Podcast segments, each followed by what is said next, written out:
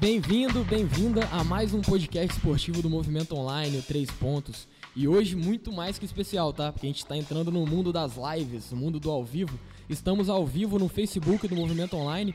Então, já que você acompanha nas principais plataformas, nas tradicionais plataformas como Spotify e o nosso próprio site, agora você pode nos acompanhar em áudio e em vídeo aqui também no Facebook. Nesta edição, temos o repórter Vitor Martinuso. Valeu, boa tarde, gente. Isso aí. E o Lucas Melo. Boa tarde, João. Boa tarde, Vitor. Sempre um prazer. Estreando ao vivo. né? Exatamente. Ó. E nessa estreia, né? Honra, não podia estar ao lado de, de- dos dois craques do Rádio Capixaba, né? Já estão muito mais que acostumados a fazer esse ao vivo. Então vamos, vamos tocar que o programa de hoje tem muito destaque, hein? A gente vai falar os destaques aqui, depois a gente vai começar a entrar a fundo no- no- nesses debates. Então a gente tem hoje para falar Estrela e Botafogo. O Botafogo faz a preparação para o Campeonato Capixaba aqui no estado. Tá lá no China Park, em Domingos Martins, treinando, visando a estreia no Campeonato Carioca. E vai enfrentar em jogo treino o Estrela do Norte. Nesta sexta-feira, dia 18, vai enfrentar o Estrela do Norte. O Lucas estará lá, cobrindo esse Estaremos jogo lá. treino. E a gente está citando por quê? Que a gente está citando aqui um jogo treino e tal, porque sabia que isso é um jogo histórico.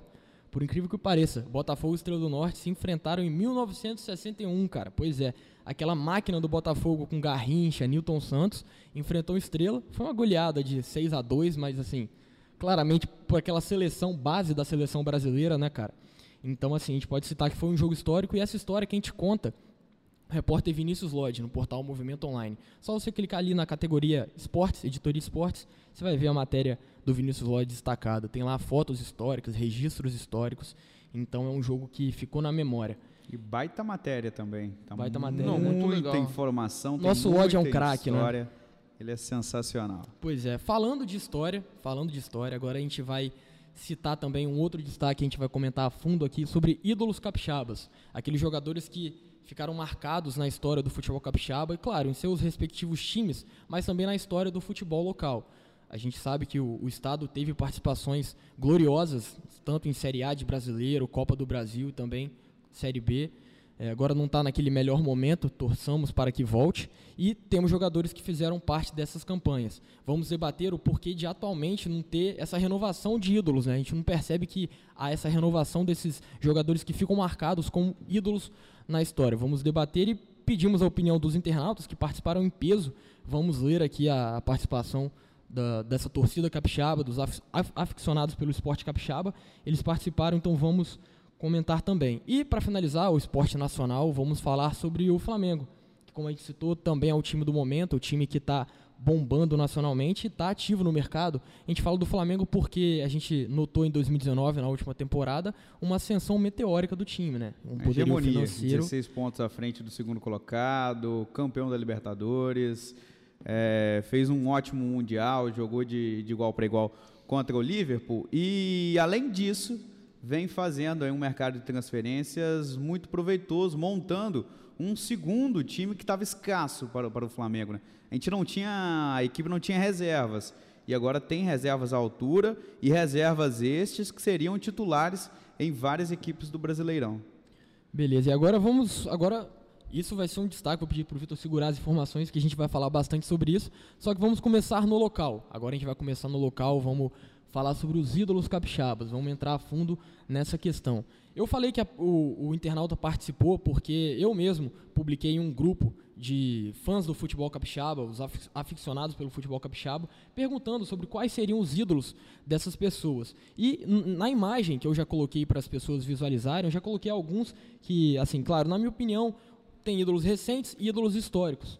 Por exemplo, eu coloquei aqui, começando por ordem, né? O Geraldo do Estrela do Norte, que marcou aquele gol do único título capixaba do Estrela em 2014. Inclusive, hoje o Estrela fazendo 104 anos de idade. 104, Parabéns, Estrela Parabéns, do Norte, Estrela um do clube Norte. histórico do nosso, do nosso futebol, centenário. E que promete vir forte nesse promete capixabão vir desse ano. forte, exatamente. E logo depois o Paulinho Pimentel, separei ele no Linhares, mas Ruley ele, Capixaba. a gente pode citar que ele é um ídolo do futebol capixaba, né, pel- pelas participações, mas ele tem uma identificação com o Linhares também muito forte. Marcelo Pelé, São Mateus, participou de campanhas históricas do São Mateus 2009, 2010. Então assim, tem, tem uma identificação com o São Mateus por mais que tenha passado também em outros Sim, times. Marcou muito no É São um Mateus. jogador consagrado. Joelson, do Serra, a gente pode citar o Joelson por quê?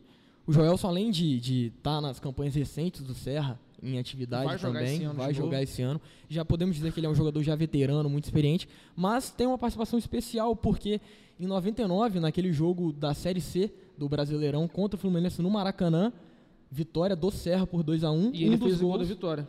um dos gols do Joelson, o gol Do da Joelson. vitória. Então, assim, ele tá nesse patamar de ídolo porque, assim como o Geraldo, claro que numa perspectiva um pouco menor, tratando de Campeonato Capixaba e Série C do Brasileiro, ele também teve uma participação histórica na campanha do Serra e, podemos dizer, no futebol capixaba. E aí, falando de outro clube da Grande Vitória, o próprio Vitória.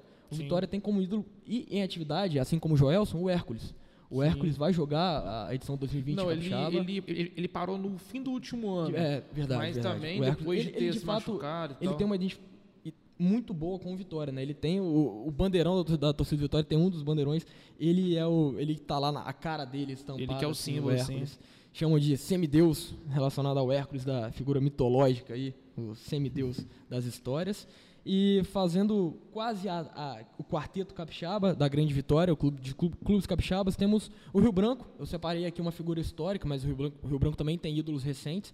O Aildo Ratão, atacante histórico do Rio Branco. Sim. Ele participou da campanha do, do brasileiro Série A do Rio Branco, aquela edição de 1984. O Aildo Ratão ele estava no time. Tava nessa edição. Participou de um jogo fenomenal do Rio Branco. A gente pode citar a vitória de virada contra o Cruzeiro naquele ano, Sim. 3 a 1 em pleno Mineirão lotado. E ele marcou um dos gols. Então assim, é um cara que está na memória do do torcedor capa preta e também na memória de todos que gostam do futebol capixaba. A gente pode citar o Ari do Ratão como ídolo também do Rio Branco. Vamos falar de outros daqui a pouco. E da Desportiva, para finalizar, os clubes da Grande Vitória e também os clubes que hoje em dia a gente pode citar que tem bastante ídolos. Eu separei o Léo Oliveira nessa imagem aqui que que eu coloquei para a galera comentar. Léo Oliveira porque ele é um ídolo recente da história esportiva, mas nem tão recente também, porque ele conquistou muita coisa na década de 90 também Sim. com a Desportiva e conquistou também Maestro. Exatamente, maestro Léo Oliveira, camisa dono da camisa 10. E Até ele hoje a Desportiva uma- não conseguiu encontrar um substituto. Eu acho que vai demorar, viu, para achar um substituto pro Léo Oliveira na Desportiva. Ele se aposentou em 2014, só É. fazendo esse esse E paralelo. ele teve um papel muito importante na desportiva, que é mais recente, da retomada da ferroviária, né? Ele fato, que ele assumiu tava- a camisa 10 quando a desportiva voltou a ser desportiva ferroviária, teve conquistas com a desportiva ferroviária e ali acabou de concretizar esse papel como ídolo e ganhou também, assim como Hércules, o bandeirão, Bandeirão. da galera da desportiva. Bandeirão da galera da Desportiva. E realmente um jogador histórico para Desportiva e também pro futebol capixaba. E aí, com essa imagem, eu pedi a opinião dos fãs do futebol capixaba. Quais são os ídolos dessa, de- dessa galera, né? Quais são os ídolos? Tivemos uma participação muito boa, 75 comentários. Eu prometo que eu vou ler comentários de todo mundo. Tem alguns muito grandes, fizeram uma bíblia aqui e tal, mas eu vou comentar, vou, vou falar sobre eles, até porque vocês lembraram também de jogadores históricos. Mas eu fiz essa ponte, abordei esse assunto sobre ídolos, porque a gente vai debater aqui na mesa, principalmente, e a gente vai fazer esse debate logo mais, justamente o porquê da falta de ídolos atuais, né? A gente falou de ídolos atuais, Léo Oliveira, Hércules, mas já são, já são jogadores que, querendo ou não, são veteranos. Não é aquele mais, não é aquele jovem que está arrebentando, que está ganhando um o status. Capixabão, os elencos do Capixabão de 2020, dificilmente você vai tirar um ou outro jogador que tem uma identidade. Alguns podem chegar aí a, a virar ídolo, mas ainda não. Não tem um nome assim que você fala, pô, esse cara aqui, se eu lembrar do- desse jogador, vou lembrar da Desportiva, vou lembrar do Rio Branco. E se você lembrar da Desportiva, você vai lembrar desse jogador. Não tem assim um nome fixo hoje você pode possa falar nesse nível. Colocar de nesse patamar, ídolo, né, de ídolo, né? Pois é. Sim. E eu, eu acredito, Lucas, vou, queria saber a sua opinião daqui a pouquinho também, que essa, esse papel de ídolo ele é formado não só pelo que, pelo que o jogador apresenta dentro de campo, né? Claro que tem aquela parte da carisma também, mas eu acho que o clube também tem um papel fundamental de fazer esses ídolos, né? É, e, De saber colocá-los, né? Pra valorizar, torcida, né? valorizá-los. E e uma tudo. coisa que eu acho muito bacana é que o nosso estado ele é um estado que sofre bastante com essa questão do futebol, com as campanhas, com essa questão toda que a gente sempre comenta. E quando você botou lá no Facebook, eu vi uma, uma, uma coisa muito legal, que foram torcedores, por exemplo, do Desportivo do Rio Branco, citando ídolos de outros times, dos rivais. Porque, por exemplo, aqui lá você voltar um pouco mais, o próprio Arildo Ratão, o Arildo Peçanha Arildo também, Peçanha, que de fato. jogou. É, então, assim, são Arildo Borges pelo Linhares, muita gente citando também o próprio Rony Clay, que jogou em vários Clay, times. vários times. Então, é, o nosso futebol como um todo é carente de ídolos. E a gente vai ter esses ídolos históricos aí, na desportiva principalmente tem é, o Giovanni, você vê Mário Matador, que foi muito citado também, porque são jogadores que marcaram algumas campanhas históricas dos próprios times.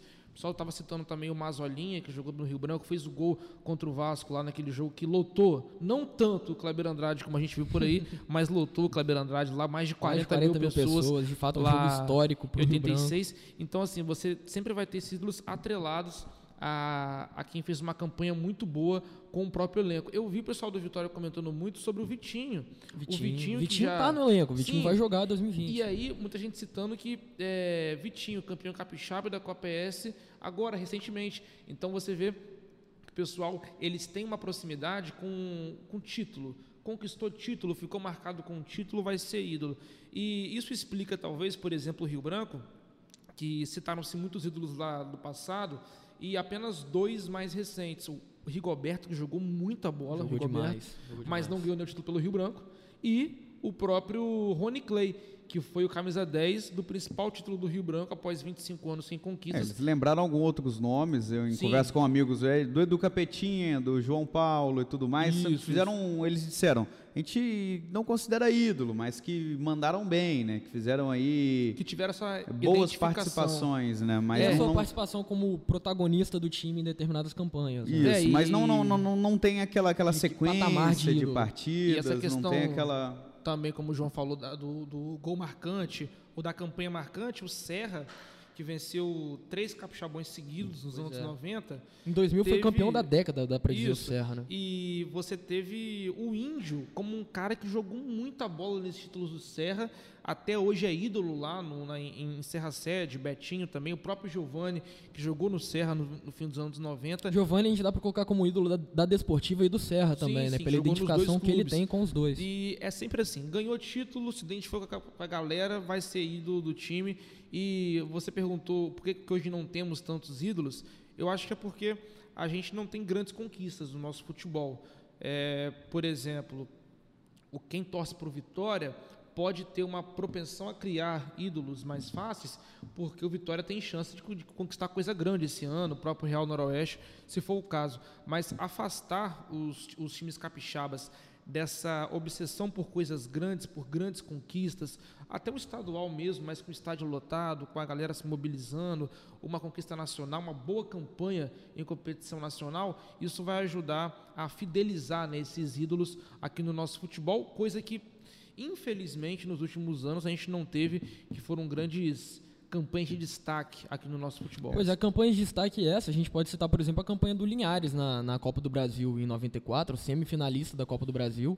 Sim. Então, assim, é de fato uma campanha histórica, eternizou jogadores como o Irã, Até o hoje goleiro ninguém Irã. conseguiu Irã. bater essa... Exatamente, É, o, o Irã- goleiro Irã, que até ontem estava jogando, né? Se aposentou também, mas Isso. assim, ele jogou até os 40 anos, ele estava, se não me Isso. engano, com 40 anos. E o, e o Irã tem uma belíssima campanha também no Brasil. Ele foi goleiro do Internacional, do América Mineiro. Verdade, bem destaque. lembrado, bem lembrado. E o Linhares criou ali vários jogadores de muito nome. O próprio China estava no, no- no Linhares. O Arildo Borges também, que foi, fez um gol de falta, um golaço contra o Fluminense no Araripe. O goleiro Irã. Então, é, são essas grandes campanhas, esses- grandes jogos, esses grandes fatos memoráveis que vão ajudar também a criar esses ídolos, né? E eu acho, Vitor, que hoje em dia é, é mais fácil você criar ídolos. Claro que tem essa questão de conquistar algo, mas também hoje em dia, com o advento não só das redes sociais, mas a tecnologia ao nosso lado, por exemplo, esse contato próximo com o torcedor que os clubes têm e têm que utilizar muito bem, fica mais fácil você atrair o torcedor para um jogador. Por exemplo, se o jogador já está mandando bem, já está fazendo gol, já está participando de campanhas históricas com boas atuações, o clube também, você acha que pode favorecer nessa questão de apresentá-lo mais à torcida, Falta, falta essa de- aproximação da questão de torcida camisa com o jogador. nome, por exemplo, algo, algo do tipo, né? Alguns acessórios relacionados ao, ao jogador, né? Falta usar essa imagem, né? O, o Rio Branco tentou com o Louco Abreu, de alguma forma ou outra, pecou em alguns lados. e, e, tudo mais. Poderia ter virado um ídolo, mas aí acabou daquela história que a gente já sabe. Mas falta essa aproximação com a torcida. Falta desde berço, né? desde com, com, com os torcedores mais novos ali, e até esse torcedor que, que, que torce, mas ainda vai, vai, é tímido no estádio, que não tem esse, esse certo contato com esse jogador, e falta demais essa aproximação, falta um trabalho da diretoria. Falta outra coisa, é o elenco. O que acontece aqui? O Lucas estava falando. Vitória e Real Noroeste, inclusive vai ser tema de outro podcast nosso. Se algum clube do estado vai conseguir bater os dois. Que ano passado foi hegemonia. Vitória, campeão capixaba, Real Noroeste, campeão da Copa Espírito Santo. E eles conseguiram aí é, manter grande parte do, do elenco para esse ano. Então você consegue ali jogadores do Vitória, que chegaram é, longe na Copa do Brasil. Mesmo, tá já vai fazer três Exato. anos no Vitória. Chegaram longe na Copa do Brasil, poderiam ter feito mais naquele, naquele escandaloso erro de arbitragem. Então você acaba trazendo esses jogadores para dentro. E falta ter esse cuidado dos clubes nas redes sociais e não só, também aproximar no estádio. Faz uma ação, é, conversa com os jogadores, também o jogador chega, vai na torcida, bate no peito falar que é vitória, que é desportiva. Isso, isso. É, falta ter essa, essa aproximação mesmo da um, torcida com esses jogadores. Né? E uma coisa que você falou muito bacana, Vitor, é essa questão de, de você ir para o estádio. Porque nessa época também, além dos, dos, títulos, das conquistas todas que a gente no nosso futebol, das grandes campanhas ou de um. Isso tudo se traduzia porque fim de semana estava lotado os estádios. A gente tinha médias. Era o programa certo. Isso, e nós tínhamos médias de público muito altas. E aí há quem acredite essa falta de público no estádio, a questão dos times cariocas ou de uma outra, enfim. Só que sempre teve Vasco, Flamengo, Botafogo, Fluminense voga, né? presente aqui no nosso estado. Mas mesmo assim, o futebol capixaba é, conseguia sobreviver e estar junto ali com o estádio cheio. E creio que é, levando a atração para os estádios é, a criança. A torcida tem. Eu, é, eu lembro. O capixaba gosta de futebol, né? Quando eu comecei a frequentar estádios aqui no Espírito Santo, é coisa de criança. A gente tinha uma rivalidade muito grande, principalmente aqui na Grande Vitória, e que eu participei muito disso ativamente, da Desportiva do Rio Branco. Então, na rua, a gente ia para o estádio junto, eu, eu, e meus amigos, a gente ficava falando que Léo Oliveira era melhor que Rony Clay, ou se não que, por exemplo, tinha Desportivo Rio Branco. Eu lembro que quando teve aquela questão do Walter, que era goleiro da Desportiva, depois foi goleiro do Rio Branco, teve aquela zoação. Então, é, essa memória de criança vai ajudando a efetivar os ídolos e você, quando se torna adulto, quando tem a possibilidade de conviver com esse jogador que você é ídolo, isso é criado lá quando você é criança é, isso, e a presença no estádio. Isso né? não só em âmbito aqui do, do, do, estado, né? A gente vê quantos jovens, quantas crianças aí, ah, você torce para quem? Ah, eu torço para o Juventus, é o meu Barça, é o meu Real. Real Madrid. É, ah, eu, vou, eu torço para o Cristiano Ronaldo, para o Messi, falta essa aproximação. E a gente traz agora para âmbito estadual isso já faltou há muito tempo atrás. A gente não, eu não tive notícia de clube capixaba até ficar mais velho. Eu era moleque, era só futebol carioca ali, não, não tinha escolha. Eu não sabia que existia. Eu sabia muito, era, a desportiva era que, que eu mais tinha vivência, porque a desportiva a gente disputava a Série B ali na década de 90. Eu, era, eu comprava placar, eu comprava álbum de figurinha e tudo mais. Tinha é, guias do Brasileirão, tinha lá a desportiva. Eu sei que a Desportiva foi o único time capixaba que levou uma bola de prata, agora está me falhando a memória. Zezinho Bugre. Hum, não sei se foi o Zezinho Foi o Zezinho Bugre, Bugre que ganhou a foi bola único, de prata. O único jogador em de... um, um, um, time capixaba que foi, foi bola de prata da placar, que era o principal Bugre em 1980 prêmio. e em 80 a Desportiva caiu. Não, era Botelho. Botelho, Botelho. Botelho, Botelho, Botelho. Botelho foi não, muito não, lembrado não, aqui pelos internautas. Não estava vindo na cabeça, era e o Botelho. Aí... Eu fui fazer uma pesquisa de faculdade uma vez, não consegui encontrar o Botelho. Olha só, quem concorda com você é o João Luiz Simões. Ele comentou aqui, ó da Desportiva. Botelho, Vicente Cruz, Zezinho Bugre, Samuel Goleiro, dentre tantos outros. Ou é, seja, o Botelho eu, também está na memória dele. Eu vi o, o Botelho, estava na minha memória. Botelho Desportiva, isso me remete. Porque eu conhecia a Desportiva. Eu conheci, falta as crianças conhecerem. Isso, o, foi o, falta assim, a criança ir para o estádio. Citando um caso, Lucas, eu estava cobrindo até um jogo da Desportiva na temporada passada no Capixabão. Me chamou a atenção no final do jogo E o time da Esportiva no Capixabão passado não foi lá grande coisa, não, não foi muito longe. Foi enfim. muito ao contrário de grande coisa. Exata- Foi pouca coisa. né? Exatamente. E no final do jogo, naquele espaço ali entre o gramado e a arquibancada, que o Araripe tem, que fica ali no final do jogo até aberto para alguns torcedores e tal, até ir embora, pegar os seus carros. Enfim, alguns torcedores, crianças até, tirando foto com os jogadores da esportiva. Então a gente percebe que tem essa, tem essa entrada, tem essa abertura para você se para você fazer para você fazer os ídolos, para você moldar os ídolos, né? Sim. Falta de fato, eu acho que uma boa campanha e também uma aproximação maior entre clube e Quem, quem e for, torcida. quem ir no estádio é, é mágico, seja para ver um futebol capixaba, seja para ver o, o futebol europeu, o futebol brasileiro, estar no estádio, aquele clima de estádio é mágico. Então, se, se os clubes conseguirem levar cada vez mais pessoas para o estádio, eu acho que, que dá para criar mais ídolos, é, a gente Sim. combater essa escassez de ídolos. A gente sabe que tem, a torcida capixaba gosta. Um, um exemplo um pouco mais aí de alguns anos atrás, final do Capixaba, Rio Branco e Desportiva, um dos 2015. maiores clássicos do estado, lotou o Kleber Andrade ali de 16 mil pessoas, público excelente, ou seja, tem torcida para isso. Falta atração e acho- falta de cada lado, falta do, do torcedor chamar, chama seu amigo, vamos pro estádio, conhece, ah, não, não, ah, não gosto, ah, futebol capixaba é ruim, não sei mais o que, vai lá para ver, assiste o jogo, depois a gente conversa, sente o clima do estádio. Isso. Falta tudo, falta assim, da é- diretoria, é falta também da imprensa, a gente tem que fazer um, um meia-culpa, que a imprensa, ela só vai na... na, na- Na boa, na boa. Só vai na- na- no filé, né? No filé. Tanto isso que a gente tem a Rádio Espírito Santo, vai em todas. Mas a gente sabe que, que no entorno ali só vai no filé. Quando tá bom, tá bom ali, vai vez ou outra que a gente Você quer ver um consegue. exemplo? Amanhã no Parque do China vai estar lotado de imprensa lá. Vai. Pois é, e imprensa que eles não Imprensa. vão estar na primeira rodada do Capixabão, por Sim, exemplo. exatamente. Pois é. Enfim, gostam muito de comer o filé mignon, mas roer o osso é difícil, é, né, cara? é isso que o, que, o, que o Vitor falou, cara, é justamente o, o que eu vivi particularmente. Assim como você, aposto que aquela influência só vi de a final. TV... Olha não, não, eu, eu, eu, eu nem sabia que existia futebol capixaba. Era só Vasco, Flamengo, Botafogo, Fluminense. A, a, a disputa em casa era essa, de conversa, de ver Globo Esporte, essas coisas todas.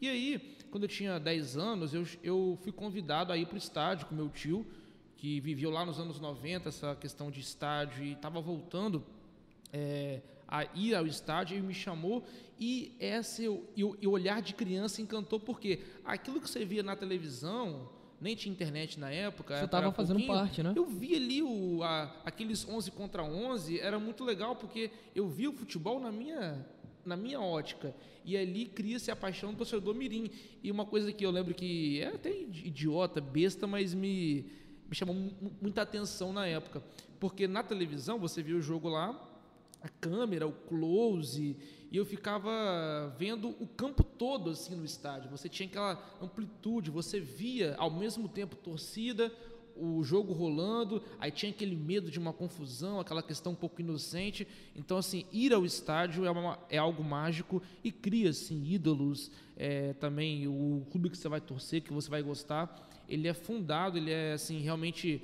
é, consolidado, indo ali ao cimento, à arquibancada do estádio. É, Dando uma pausa nesse, nesse nosso debate, eu vou ler um pouco da, da participação do, do nosso internauta, eles comentando aqui sobre vários ídolos pessoais e também dá pra dizer que da história dos clubes, né? A gente tem o Maxwell, falou Hércules é semideus, e Vitinho, três pontinhos. Eu não vou falar o que o Maxwell falou aqui, se você quiser assistir ao podcast de madrugada, fique à vontade para você ler o comentário completo do Maxwell. Mas o Jefferson falou, gostava de ver Madalena jogando na zaga e Mário Matador no ataque do Vitória. Esse eu, já ouvi muito falar do Madalena, Madalena. zagueiro meu do pai, Vitória. Meu pai fala muito do Madalena, Sim, muito. A gente, eu já vi muito do Madalena, que era o famoso zagueiro, zagueiro, e Zagueiro, tinha zagueiro. categoria. Zagueiro, zagueiro. Aí ele fala ainda, o Jefferson Silva fala, mas como meu time de coração é o Rio Branco, ele é capa preta, fico com Arildo Peçanha. E o ídolo máximo, Rony Clay. Ele falou que o ídolo máximo dele é Rony Clay, que a gente colocou aqui como um ídolo recente. Dá pra ver que na memória até de um torcedor que tem uma memória um pouco além do atual, é um ídolo recente dele e o ídolo máximo, né? E que vai jogar esse ano pelo Rio Branco. Vai jogar, exatamente. Fechou Rapaz, com o Rio Branco, né? Depois só aquela um- novela. Só uma coisa muito, muito engraçada do Ronnie Clay, ele é um cara espetacular e ele tem essa, essa, essa questão de ídolo, porque ele é um, ele é um cara muito simples e, e- e gosta de ter ele- ali o que o Romário e Edmundo tinha, ele tem um pouquinho. Ele deu uma entrevista para nós ano passado, que aí Ronnie Clay, você tá aí parado porque estava fora do Rio Branco na Copa Espírito Santo. Não, foi no Capixabão. Louco Abreu, Rony Clay, João Paulo, aquele time que o Rio Branco montou. Aí o Rony Clay foi, foi dar uma entrevista e falou assim: rapaz, eu tô com 37, 36 anos, mas enquanto eu estiver correndo, eu vou ser melhor que todo mundo aqui no estado do Espírito Santo. Contra essas águas aí, ele provocando assim na, na brincadeira, eu vou mandar aqui para sempre. É Então, jogador raiz. né? Além de ser o craque de bola, tem uma personalidade e isso encanta o torcedor. É. A provocação. Você citou aí o Edu Capetinha, ele virou ídolo do Rio Branco em 2015, que ele provocava quando ganhava da desportiva, fazia lá a sua provocação e aí caiu nas graças da galera. Pois é.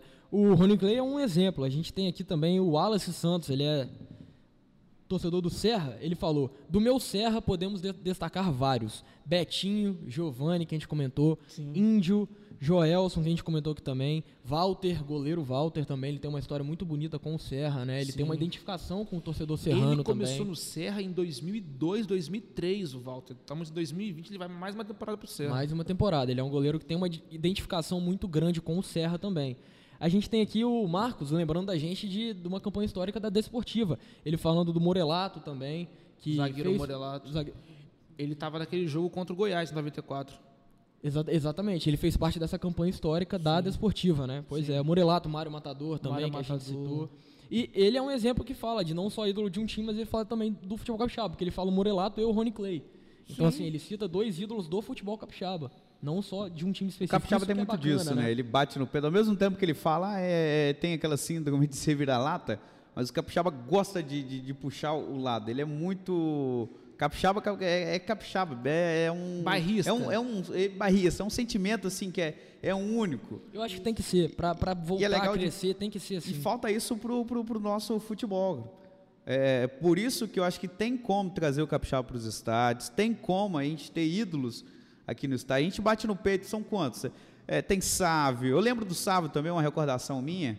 Sávio, que eu sou rubro-negro, então a desportiva já era uma lembrança que eu tinha antiga. O Sávio saiu Quando o Sávio né? voltou, Sabe, nem jogou aqui na Desportiva antes, É. jogou no Júnior só. é, depois ele voltou para a desportiva, depois de 2008. Ele saiu do Flamengo, voltou para 2007. Espanha, depois veio para o Desportivo de novo, estreou num clássico contra o Rio Branco. Felizmente não teve o brilho que ele teve no Flamengo, também no Real Madrid, não jogou muito, mas a gente carece desses ídolos, tanto que eu conversei com o Cícero, que é um dos, dos últimos capixabas aí que vem fazendo muito sucesso. se ele Cícero tá tinha Botafogo. Cícero do Botafogo, Fluminense, Hertha Berlim, se ele tinha interesse de vir para cá. Ele falou: "Não, eu quero alongar minha carreira e tudo mais". Por que não um clube capixaba? Eu conversei com o João desse, por que não um clube capixaba? A gente sabe que o Cícero ali é, um- é um- é- é uma imagem forte, é um nome forte. Por que não um clube capixaba que chega nele, Cícero?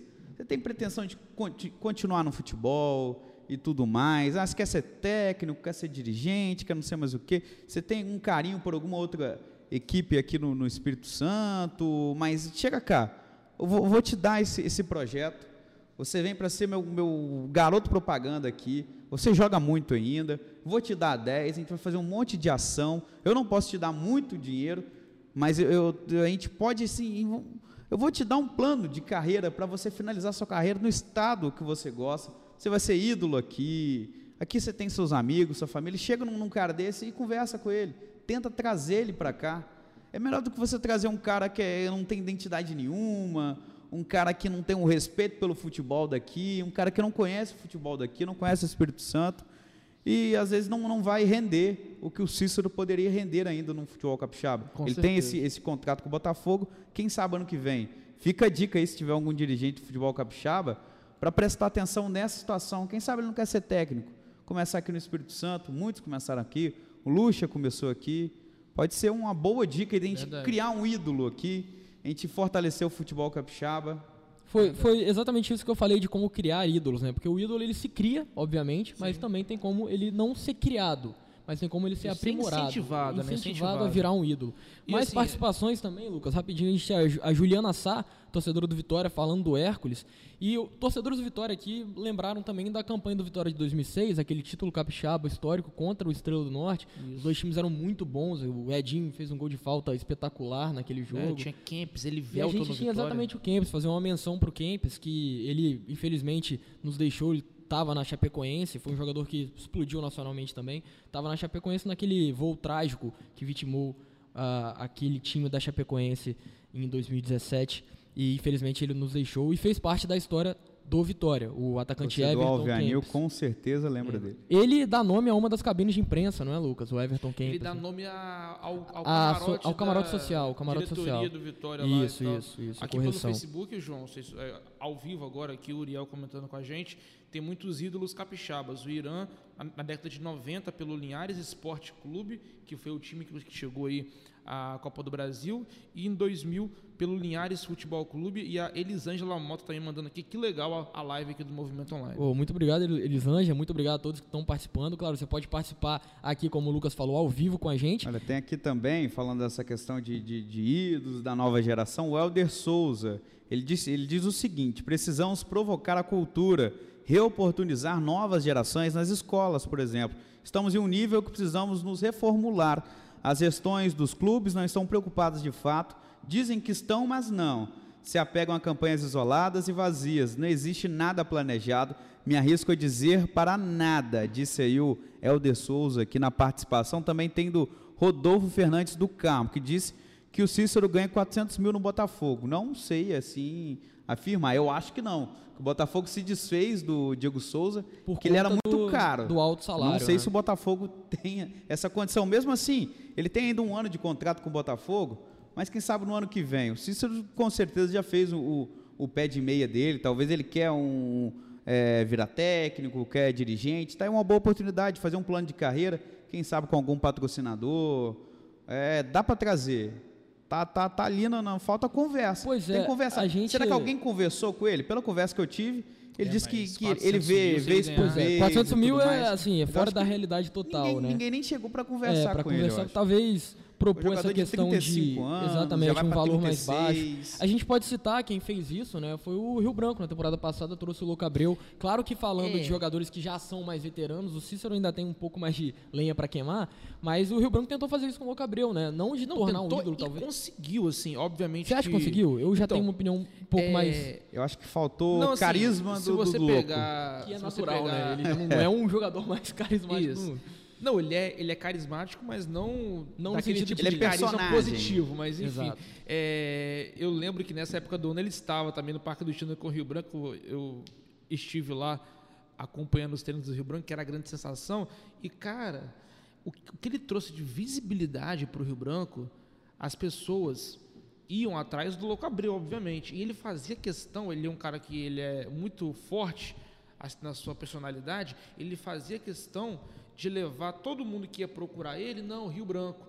Ele vendeu muita camisa. Óbvio que você pegar o- bacana, cara. o, o, o saldo final de, de dinheiro, Rio Branco não foi campeão, mas por um detalhe lá em Águia Branca e tudo mais, aquela coisa toda, é, talvez não seja positivo, mas o que ele trouxe de visibilidade e que ele cativou de novos torcedores, que é aquilo que a gente estava falando aqui agora há pouco, de levar gente jovem para estádio, o que de gente jovem, gente nova, gente de criança, adolescente, passou a frequentar o, o nosso futebol por conta do Louco Abreu, que é aquele cara que você via na televisão, ganhando, jogando bem a Copa do Mundo aqui no seu estado, isso também ajudou Com certeza, a com conquistar certeza. esses ídolos. O que você vê até hoje na rua, nos estádios, de camisa do Rio Branco, 13, Louco Abreu, Louco então Abreu. é uma colaboração. Tomara que assim se perpetue, não só é, o, Rio Branco trazer o Louco Abreu, mas outros nomes. O Cícero, por exemplo, poderia Tem o ser Léo Moura, realmente... começou aqui, por que não terminar a carreira aqui?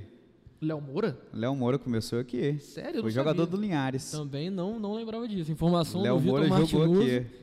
Rapaz, Léo, Léo Moura rodou bom refrescar- mundo, bom refrescar né? a Ele nossa jogou, memória, Léo Moura né? jogou no Botafogo, Léo Moura jogou no. Fluminense. Jogou no Vasco, Léo Moura. vários lugares. Ele jogou no... Eu tô, tô, eu tô, aqui Ele, ele começou a, a carreira, não sei se ele começou, chegou a começar aqui, mas começou o Edilson Capetinha também, jogou por aqui. Tem teve uma história passagem por maravilhosa aqui. dos Capetinha. Essa história do Mas, Edilson Capetinha é a história de passou fome aqui no, no Espírito Exatamente, Santo. complicado. O Uriel também na, na nossa live no Facebook, ele comentou: o Cícero só dará certo se jogar na capital. E se jogar no Rio Branco, ele ainda é bem específico. Pô, tem que mexer o Porque, negro, né? porque é o maior do estado. Fora isso, não dará certo. Essa é a opinião do Uriel, claramente capa preta, Exatamente. levando ali pro lado do Rio Branco. E sim, de fato, o Rio Branco é um, um dos grandes times do estado, então a gente precisa sim que o Rio Branco, assim como o Desportivo, a Vitória, Serra, clubes que têm essa uma torcida apaixonada e tem essa representatividade também nacionalmente, que tenham esses ídolos, né, cara? É importante que isso seja seja perpetuado E, aqui assim, no nosso futebol. que esse que esse debate não é para aprofundar tanto, pra, acho que até para a gente é, passar a régua em relação a isso, que essa crise de ídolos no nosso futebol não é só aqui no Espírito Santo. A gente vê ídolos muito rápidos, sendo construídos de, de, maneira muito rápida e sendo esquecidos de forma muito rápida também no futebol brasileiro como um todo. A gente vai ter quais nomes que são grandes ídolos do futebol brasileiro, sim, que todo mundo idolatra, que conquistou coisas boas, que atuam aqui no nosso futebol. Você não vai ter grandes nomes também. Então, acho que essa crise de ídolos, ela pode ainda ser um pouco ampliada é, para o Brasil.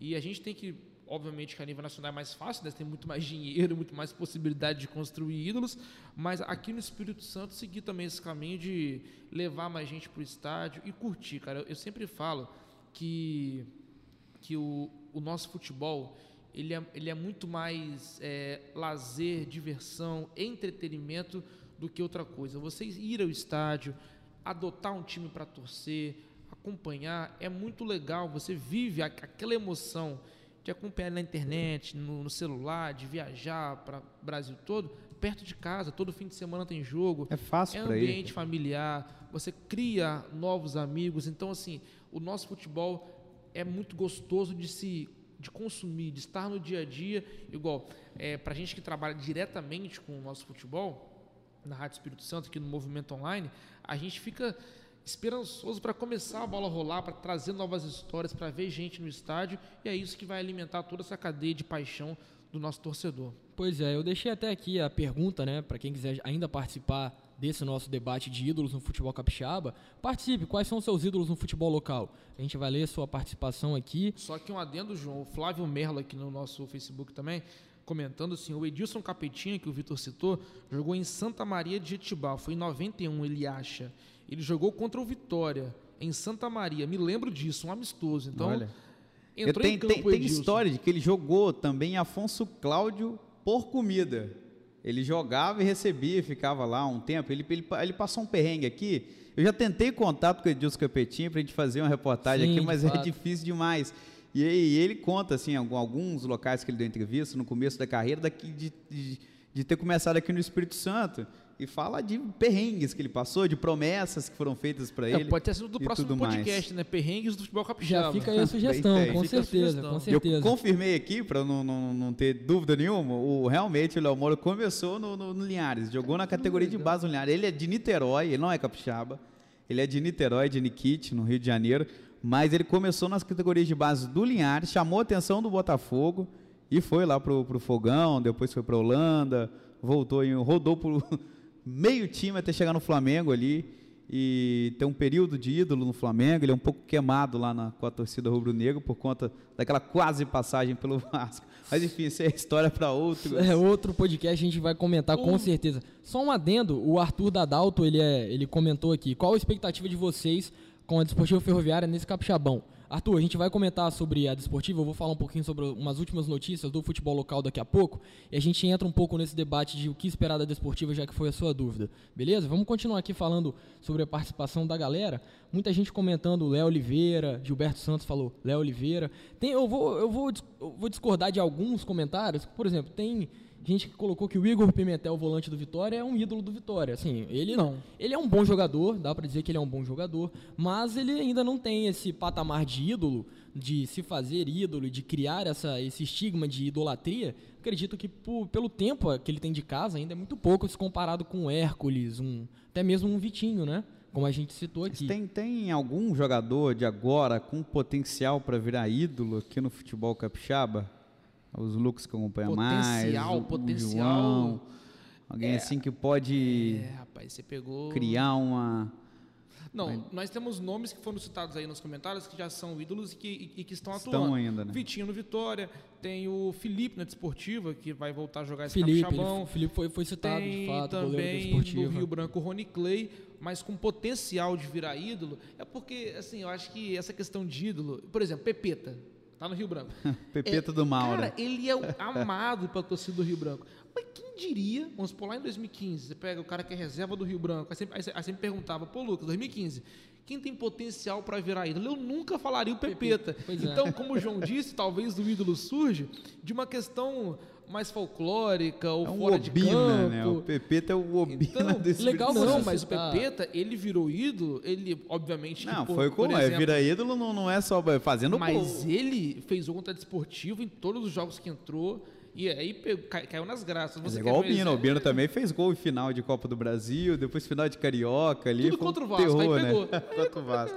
Fica, Pois e é. tem um personagem também em cima, que a gente sabe que são atacantes, mas atacantes que muito jeito com a bola, né? Aquele Não, cara e- que é- e aí- é vai fazer o gol ali, aquele cara iluminado, né? Às vezes bate E aquele clarão aí o- e sai o gol. Exato, Dá- bate dá um clarão, e dá um dá apagão, e e dá de um gol. repente eu fui no claro e fui escuro. Pois é, o, o- foi, foi legal você ter citado o Pepeta, porque eu acho que o Pepeta ele é uma representação do que é a diferença de um ídolo para um personagem ainda. Não que ele não vá virar um ídolo, mas eu acho que ele é muito mais um personagem do É nosso Obina futebol, mesmo do entendeu? Flamengo. É o Obina. E, e todos eles vêm acompanhados de uma musiquinha muito boa. Você tem o Pepeta do Mal, você tem o Obina melhor, melhor do que, que tu. tu. Aí se você for expandir aí pelo Brasil, que produz meme a cada segundo, tem o, o Ribamar no Vasco, que virou música. Hoje que tem gol do virou... Ribamar. Ou Nunca então, tem, mas tem gol do Ribamar. E aí você tem Aí fala- vários outros jogadores. Tem. Aqui no na própria desportiva, eu Tem lembro. música, tem o David Denner lá. O Denner, Então, massa... David como o Denner. Denner, Denner fuzilou, né? Denner É, fuzilou. Sim, então você Gilmar tem. te calou. Então, você tem. Ah, o, o Gilmar foi muito citado Gilmar, também. Muito citado. Uma Muito lembrança pro citado. Gilmar atacante também, muito citado aqui pelos internautas. Volante, ele é volante, o É, Gilmar. volante, perdão, perdão, Gilmar. Eu ta- tava pensando aqui no. que a gente tava comentando sobre atacantes, tava com um atacante na, cabeça na no, no mente. Mário Matador aí. Lembrando a participação também, falando da participação do Arthur Dadalto, novamente ele comenta, um abraço Arthur. Sávio Giovanni, a gente comentou do Sávio e do Giovanni também aqui como figuras históricas e ilustres da Desportiva Ferroviária. João, Bombaram. Eu acho que né? algo que a gente pode citar também nesse, nesse discurso dos ídolos é muito bacana relembrar o Arildo Peçanha, o Edson Flecha pelo Rio Branco, jogou muita bola pelo Rio Branco, é ídolo máximo também da galera alvinegra. O próprio Rigoberto, o Mário Matador, cara, o Mário Matador, ele jogou muita bola. O Mauro Soares. E, infelizmente, sei que é até uma, uma, uma questão até um pouco triste de comentar isso, mas infelizmente é, eles são ídolos, foram ídolos, mas não se deram um valor muito grande a esses ídolos. Hoje o Mário Matador, por exemplo, ele trabalha na Federação de Futebol do Estado do Espírito Santo, pô, uma pessoa sensacional. é, e conversando com o Mário, às vezes torcedores que estão começando agora, que vão no estádio, o Mário trabalha na federação, está sempre nos estádios, veem ele e não sabem quem é o Mário Matador. E não sabem que ele fez o, o que ele fez de história, por exemplo, na desportiva. E aí que eu acho que entra a participação do clube, né, Lucas? Sim, de valorizar. Tem que valorizar os. Aí- Ele, ele fala do Mário, é que você citou ele, do encontro que tem dos jo- os jogadores e jogadores da, da desportiva, dos amigos da desportiva, né? Sim. Ele fala que lá eu, lá eu me sinto querido, lá eu sei que, eu, que eu- o que eu fiz pela desportiva, e falta ter essa, não sei nem se tem esse encontro, foi uma conversa que eu tive com ele há muito tempo atrás, tem uma história muito boa também, que ele fala que só eu só senti que eu era jogador de futebol quando eu consegui dar uma casa para minha família. Isso. Foi quando ele recebeu. Então, a, é, às vezes é, a, é, a diretoria é meio desastrosa nesse, nesse canto. É isso que eu tô falando. Falta essa. Falta pegar no colo o ídolo, porque olha o que, o, por exemplo, Mário Matador deu para a desportiva. Campanhas de campeonato brasileiro históricas, muita, muitas boas atuações. Falta pegar esse ídolo no colo para a gente é, é, pulverizar mesmo essa idolatria. Pois é, eu vou citar algumas participações também dos nossos internautas para finalizar esse assunto. A gente comentou aqui sobre ídolos do futebol capixaba, para você que está chegando agora na nossa live, a primeira live do Três Pontos, podcast esportivo do Movimento Online. A gente estava comentando sobre ídolos e por que essa falta de ídolos atuais no futebol local. A gente comentou sobre vários ídolos históricos do nosso futebol, do nosso futebol de respectivos times. E vamos citar aqui a participação de alguns internautas. O Gilmar Xará aí do nosso Gilmar Volante História Desportiva, também torcedor da Esportiva, fala. Da ativa nos últimos anos, Léo Oliveira, Gilmar e mais antigos, o Helder e Mário Matador, que como o Lucas citou, o Mário Matador o Helder também, muito bem lembrado aqui. O Elderson fala, ele falou, até ele comentou, segura essa lista, porque aqui, cara, tem um... Fez uma bíblia. Tem, um, tem uns 15 nomes para pro só de chute. E ele cita, seleções. ó, Arildo Peçanha, Morelato, Alex Santana, Índio, China, Miquimba, ele fala do Chico, Miquimba também jogou muita ele bola na fala do. Chico, goleiro, Sim, que também é uma cara. figura histórica do Rio Branco. Ó, o Chico, ele tem uma história muito bacana com o Rio Branco. Ele sempre jogou no Rio Branco, é ídolo histórico, estava quase se aposentando. E no ano que o Rio Branco foi campeão estadual, saiu da fila, ele não estava no clube.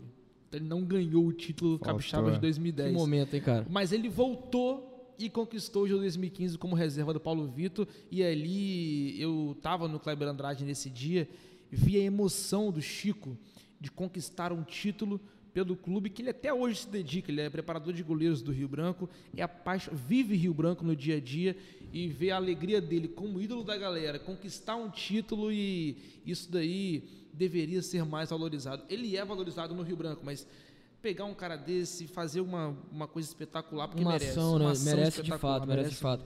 Falando em goleiro, né? Continuando nesse papo de goleiro, falando do Chico, o Uriel lembrou, muito bem lembrado, do, do Reinaldo Lousada, goleiro do Vitória. Também ele é hoje preparador de goleiros também, tem escolinhas de preparação de, de goleiros.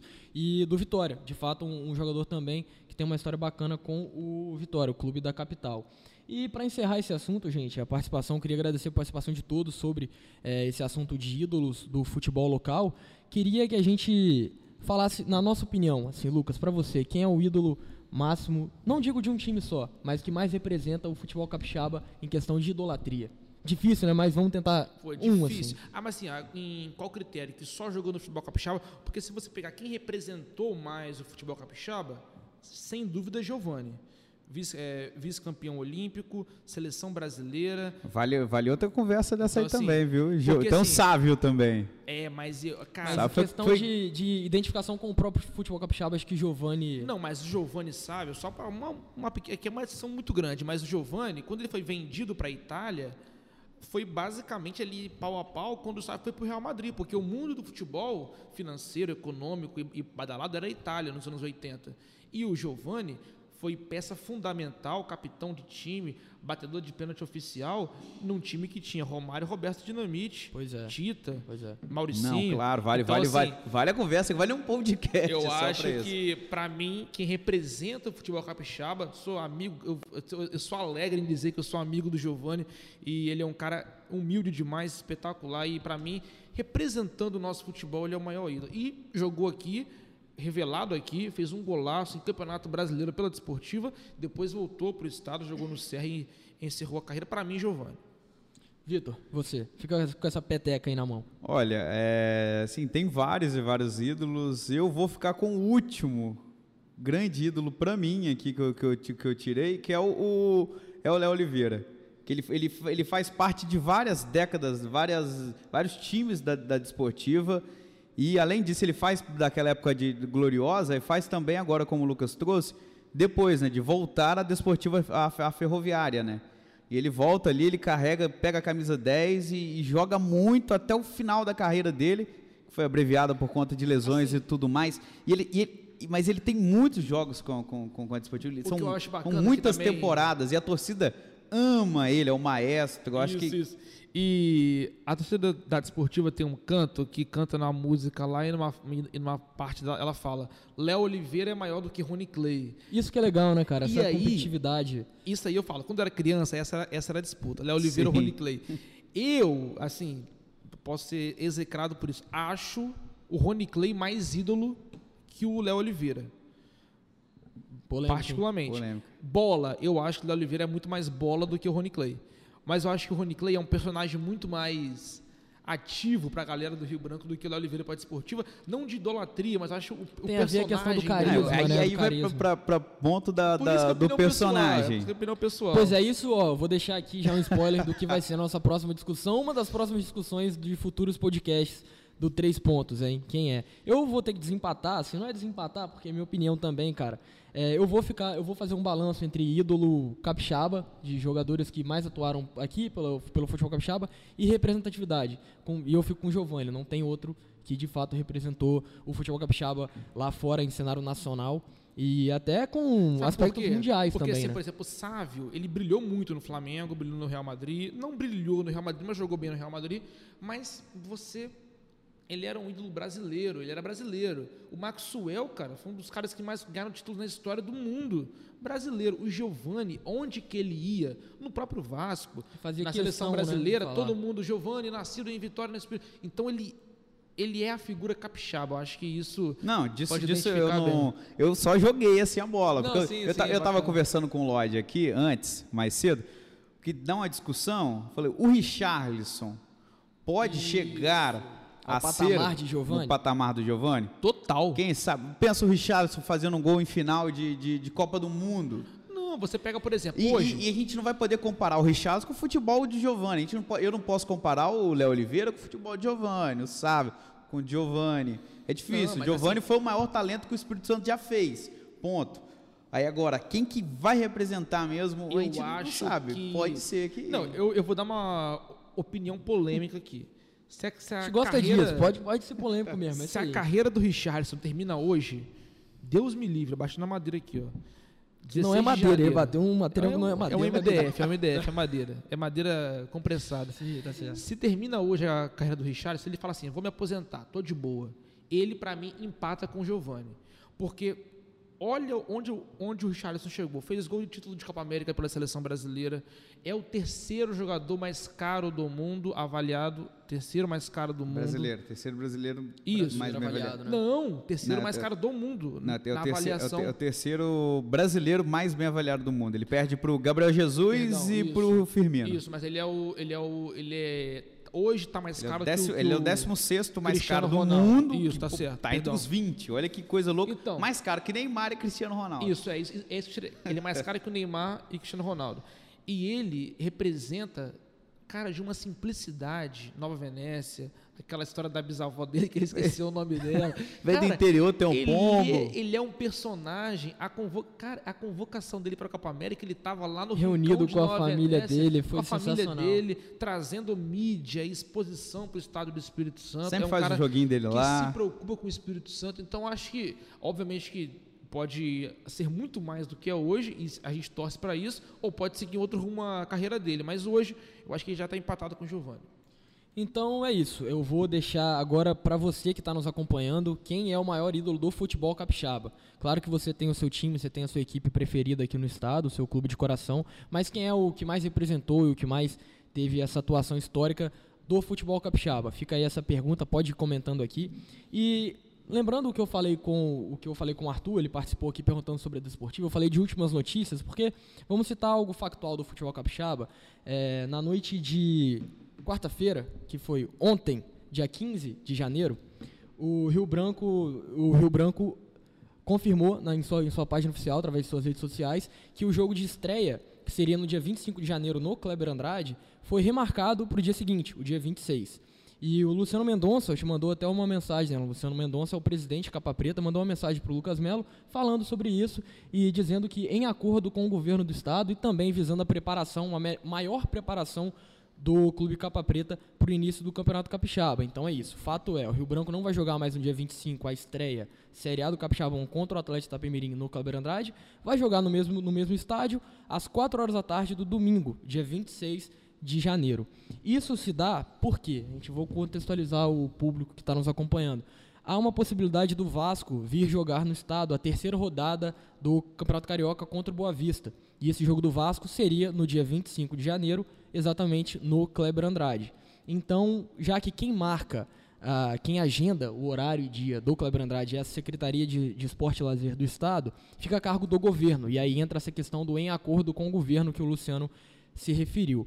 Então dá para dizer que por medo dessa concorrência, desse risco, né, de ter o mesmo dia, o Rio Branco já se antecipou e marcou para o dia 26. Claro que aí você tem um dia a mais de preparação, também é bom isso, é bom levar em consideração essa questão, mas já fica aí a notícia que a es- a estreia do Rio Branco será no domingo, dia 26. E o, E aí- e o, e o próprio Luciano admitindo isso. Ele, Ele falou do risco, ele, né? né? Eu falei assim, ô Luciano, isso tem a ver com o jogo do Vasco? Ele falou assim, cara, não sei se tem a ver, mas para evitar fadiga caso tenha, a gente já decidiu assim em comum acordo e tal. Eu acho que por mal fez-se o bem. Por quê? Eu sou muito contra é, a ter jogos de relevância bacana ao mesmo horário. No sábado, teremos a estreia do Vitória contra o São Mateus, um duelo intermunicipal bacana no Salvador Costa. Teríamos ao mesmo tempo Rio Branco e Atlético e São Mateus e Vitória é, na primeira rodada do Campeonato Capixaba. Verdade, verdade. Com essa mudança, vamos ter no sábado o jogo do Vitória e no domingo o Rio Branco Atlético. Para a imprensa é melhor, para o cara que está ouvindo a gente, está motivado para ir para o estádio, também é melhor, que ele pode acompanhar, tem uma variedade de jogos ma- maior. Então, assim, eu acho que foi. E aí, eu sempre bato nessa tecla. Na minha opinião, o futebol carioca concorre com o nosso futebol? Concorre porque divide paixão. Mas não concorre de maneira é, gritante. Alguém vai deixar, o cara que é Rio Branquense, ele vai deixar de ir no jogo do Rio Branco para ir no jogo do Vasco? Talvez alguns. Mas o cara que vai em todos os jogos do Rio Branco, ele vai continuar indo se tiver ou não o jogo do Vasco. Até ca... porque, se o Vasco me jogar aqui, vai cobrar 200 reais o ingresso, um time sub-20, não tem que ir ninguém mesmo. Tem que ir no jogo do Rio Branco. Então, assim, essa é a minha opinião. E quem quer valorizar o nosso futebol e tem isso na cabeça, vai acompanhar o jogo do Rio Branco e no sábado vai ver o jogo do Vitória. Pois é, exatamente. Tem essa notícia do Rio Branco. Queria avisar o Arthur, agradecer o Arthur Dadalto. Ele nos avisa aqui, já vou avisar para nossa mesa operacional. Ele fala que o áudio do Lucas está um pouco baixo. Então, já deixando aí o Posso recado se a gente também, se eles quiserem. Não, mas enfim, vamos acertar isso aqui. Muito obrigado, Arthur. E agora respondendo a pergunta do próprio Arthur. Ele falou, ele perguntou o que, que a gente espera da Desportiva no Capixabão 2020. É, lembrando que a Desportiva anunciou muitos reforços nessa quarta-feira também. É, cara, eu tô, eu tô mal de memória lembrar o dia de quarta-feira, foi dia 15 de janeiro. Quarta-feira você pode estar acompanhando é, no sábado, no domingo, então já para contextualizar em questão de data e horário para você. E a Desportiva anunciou muitos reforços, inclusive alguns é, a questão o Felipe Linhares, né? Rapaz, Leandro um Teixeira. Lá, o Leandro Teixeira, Teixeira foi, polêmico. polêmico. por conta da, da rixa que ele teve com a própria torcida Grenar. É, mas, assim, mas enfim, bacana, fazendo, é, fazendo um balanço do que é a Desportiva, do que está apresentando a Desportiva, a Desportiva conviveu com alguns problemas nesse, nessa pré-temporada, nesse início de pré-temporada, né? Com aquela história de vai fechar com uma empresa paulista, vai fechar com o empresário, não vai. Isso de certa forma atrasa um pouquinho, mas não é tão prejudicial porque a Esportiva começou a treinar e está treinando e não vai sair muito atrás dos outros times. O que resta saber porque assim, aqui no estado a gente tem times que se montam e times que estão montados. Dá para dizer que o Real Noroeste e o Vitória, por exemplo, são times que estão montados. Eles já vêm numa sequência. Então a gente fala do Vitória e Real Noroeste com uma certa segurança, porque ele já vem nesse, nesse galgando esse espaço, né? A desportiva, na minha opinião, será não uma incógnita, mas dá para colocar aí como um pontinho de interrogação bem pequeno do que é todos os no, outros, no Capixabão. Né? Todos os outros mas, chegam aí com Mas eu acho que Atrás. isso é a minha opinião. Eu ainda acho que a, a, a Desportiva Ferroviária ela ganha muito com a questão de casa. O Araripe Sim. joga junto com a Desportiva, isso é fato. Então, mesmo com um time um pouco limitado, eu acho que dá para esperar, claro, uma boa uma participação razoável da Desportiva. Até porque o nosso campeonato no regulamento atual 8 de 10 passam para a segunda fase. Então, assim. Cresce é... no mata-mata, né? Exatamente. Tem time que cresce no mata-mata. E o mata-mata tem seu, as suas nuances próprias, né? Respondendo o Arthur da Dalto aí, que perguntou da disputa ferroviária, eu concordo plenamente com vocês, Vitória e Noroeste. Vamos fazer igual a, os canais de televisões que ficam falando de futebol 25 horas por dia e não tem o que falar, inventam prateleiras, não tem aquele negócio de prateleira, tá em tal sei, prateleira, né? tá. A, a, prateleira do futebol capixaba, para mim, hoje, tá o seguinte: em primeiro patamar ali, não em outro patamar, mas em primeiro patamar, Vitória e Real Noroeste. São os times que são os favoritaços para conquistar o título do Capixabão. Concordo com você. Em segunda instância ali, eu colocaria é, isolado até o Rio Branco de Venda Nova do Imigrante, que é um time que montou um bom elenco, vem se preparando e tem dois fatores muito bons. É, o time a cidade, né, que pode ser o mesmo fator, e a estrutura muito torcida boa do Rio é Branco forte, de Venda Nova do Imigrante. Numa terceira prateleira, já foram três times, né? Eu colocaria os quatro da Grande Vitória, os três da Grande três. Vitória restantes Rio no Branco, mesmo bolo. Esportiva Serra. Rio Branco, Esportivo e Serra. Para mim estão iguaizinhos. Rio Branco tem uma vantagenzinha por ter um técnico mais experiente, a Desportiva tem o fator é, é, casa e o Serra tem um fator entrosamento, manteve o técnico e alguns jogadores. Joelson, o Emílio, Emílio Joelson, Alves, Walter, próprio Marquinhos, Val. galera. Então, assim, e depois, aí foram três, mais três, seis. Os outros quatro times, para mim, não, perdão, eu, eu, coloco no mesmo bolo. Os três da Grande Vitória, mais o Estrela, que está montando uma estrutura fantástica também lá no subestado. E depois vem Linhares e São Mateus, fechando aí esse grupo, para mim, das prateleiras do nosso futebol. É, eu queria fazer uma ressalva aqui também, o Estrela do Norte, eu estou com uma expectativa grande do Estrela, porque o Estrela está voltando para a Série A, depois da, da campanha na Série B da temporada passada, e está se preparando bem, né? A gente comentou aqui em alguns podcasts passados que o Estrela está treinando num CT temporário, um CT que era da Associação dos Bancários do Banco Brasil em Cachoeiro, que tem piscina, tem campo, muito bem adequado para treinamento. Então, o Estrela, vamos ver o que esperar do Estrela, né? Isso. Eu digo também que não dá para esperar nada porque o nosso campeonato é muito equilibrado, muito equilibrado mesmo. Mas como o Lucas citou, tem alguns fatores que levam a um time ter uma vantagem sobre a outra. Eu acredito que o fator casa para desportiva, o fator entrosamento do Serra também é, uma, é um fator que pode sobressair em algum, em algum confronto direto. É, mas o bicho Mas vai vamos pegar esperar, mesmo né? na fase mata-mata. João, rapidamente, só fazendo aqui uma, uma correção, uma correção Claro, não. claro. É, re- reinformando, eu citei que o Leandro Teixeira teve uma, ali uma divergência, só explicando direito. É, vamos contextualizar que é jogo- importante. No jogo desportivo Real Noroeste do ano passado, é porque eu sempre me confundo Foi nos anos 2019, aqui. foi 2019. É, ele disse algumas coisas que não agradaram a torcida da desportiva. Xingou, mandou tomar suco de caju, Deu aquela um coisa princípio toda. de briga ali no final, É, lá no Araripe. Assim como deu um- temos os ídolos, temos os vilões também, que é o nosso futebol e prática esportiva. Pro torcedor grenar, o Leandro Teixeira era um vilão. Aí foi apresentado, a galera, alguns torcedores falaram assim: esse cara aqui no meu time não, aquele negócio todo, mas ele pediu desculpas. Se desculpa, né? Ele se E manifestou numa coisa, rede social, né? É, no Instagram, que- botou um textão lá. colocou, falou que Se chegar no primeiro jogo, meter um gol, no segundo jogo, Foi, foi um, um teve, teve um comentário desse aí. Se, se ele jogar da mesma forma que ele jogou, causar aquela. da forma que ele causou com a camisa do Real Noroeste, dessa, desse ano, com a camisa do Desportivo contra o Rio Branco, já vai ser aí um, um, um craque da equipe, né? A torcida quer que ele faça o que ele fez lá agora com, É com a só camisa chegar à final de campeonato Rio Branco Desportiva, 45 de segundo tempo, 0x0, jogo empatado, empate do Rio Branco, bola na área, ele faz de cabeça, Pronto, acabou. Acabou. Ídolo. Aí, aí vira ídolo. Sai, sai o ódio, vira o amor. Aí vira o ídolo, aí vira o ídolo. Exatamente, Acabou. exatamente. Exato. E fazendo um, um giro, a gente falou do jogo treino do Estrela contra o Botafogo nesta sexta-feira. Lembrando que no próximo dia 20, quem entra em campo contra o Botafogo é o Vitória. O Vitória vai jogar no- contra o Botafogo no Kleber Andrade, às 8 horas do dia 20 de janeiro. Os ingressos vendidos a 80 reais a inteira e 40 reais a E meia. tem para quem quiser assistir o, o jogo treino de amanhã, passar um dia lá no China Park e Exatamente, tudo mais. E exatamente. tem também para quem quiser jantar com os jogadores, esses pacotes aí. E já, já vão inclusos com o ingresso aí pro amistoso Contra Botafogo Vitória, né? e Vitória também. É só entrar no site botafogonochina.com.br.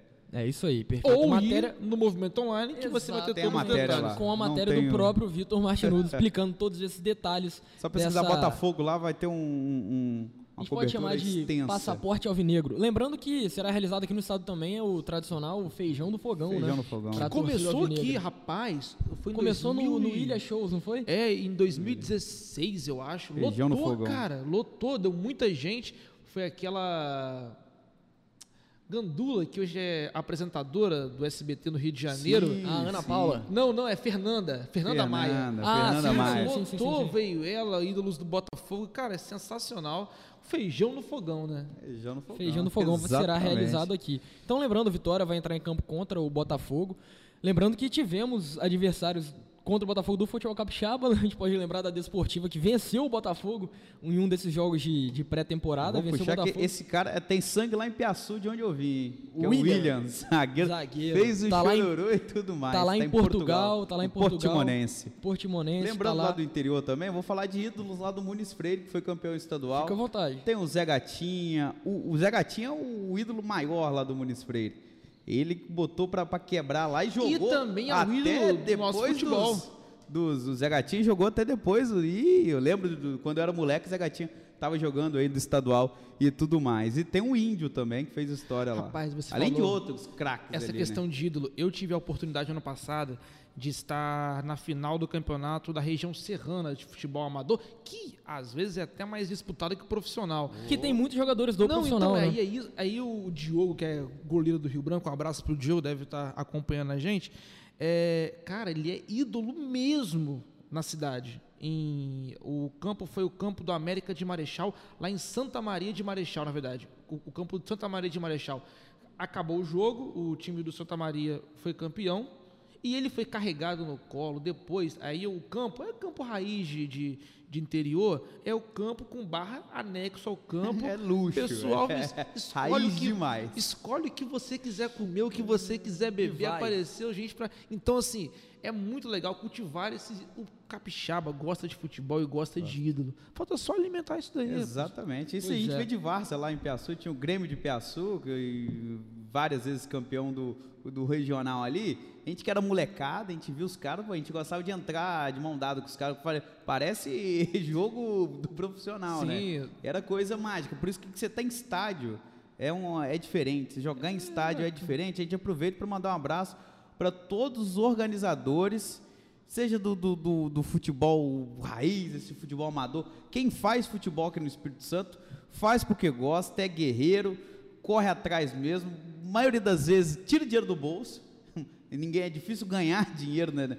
nesse meio, tira dinheiro do bolso, faz porque gosta. a Eu que o um a eu que o diga, Vitor. Que o diga. É, nem fala. Pois é, pois é. Agora eu queria mandar um abraço para quem está nos acompanhando. O Helder Souza, preparador físico da Desportiva, nos acompanhando aqui na, na, na nossa live. Queria mandar um abraço para o Helder. O Cássio Braz, fisiologista também da Desportiva, nos acompanhando, falando que a gente mandou muito. O Helder falou que é uma boa iniciativa falar sobre futebol capixaba. Que a gente vive sobre isso, então nada. Nada mais do que a nossa obrigação até comentar Sim, e elevar sim. o nível do futebol capixaba. O Gilson Nascimento também mandando um alô, Magno Paiva falando do Léo Oliveira, sim, a gente comentou do Léo Oliveira, de fato, um grande jogador. Mandar um abraço pro Jordan, Jordan Andrade, ele falou que o Vitor é showman. Ele falou, falou que o Vitor é showman.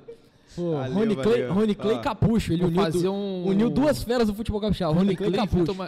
É, não, e. Não, porque o, o nome do Rony Clay é Rony Clay Capucho. É o, é o sobrenome dele, do Rony Clay. Cara, é verdade, é verdade, é verdade. E você falou do Vitor Porque ser um eu show. lembrei do Capucho, do Vitor Vitória, Capucho. Vitor Capucho, que é uma figura histórica Não, também. é uma figura histórica que você né, vai encontrar na. Orla de Camburi qualquer dia desses praticando seu skate.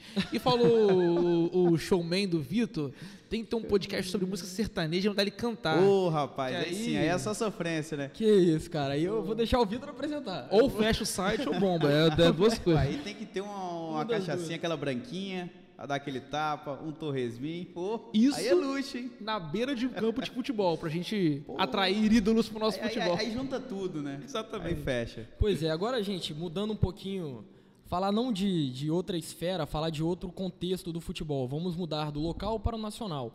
Então, assim, você que está aí com a gente acompanhando o nosso debate sobre o futebol capixaba, fica também, porque agora a gente vai comentar sobre a esfera nacional, mas, claro, partindo do princípio de que aqui a gente mora no Espírito Santo, como eu falei com o Lucas agora há pouco, a gente tem que valorizar a nossa cultura local. Mas também a gente não pode esquecer do, do que está acontecendo, futebol. do mais importante, eh, do que está acontecendo no futebol brasileiro também. Torcendo para que, um os capixabas cheguem, Cheguem lá, né? exatamente. E para isso, hoje a gente vai trazer um tema a respeito do Flamengo. João, rapidinho, Fala- eu claro, só Lucas. queria propor uma coisa. Claro, Vamos ter amanhã Botafogo Estrela, Botafogo lá Estrela. no Parque do China, e segunda-feira Botafogo e Vitória.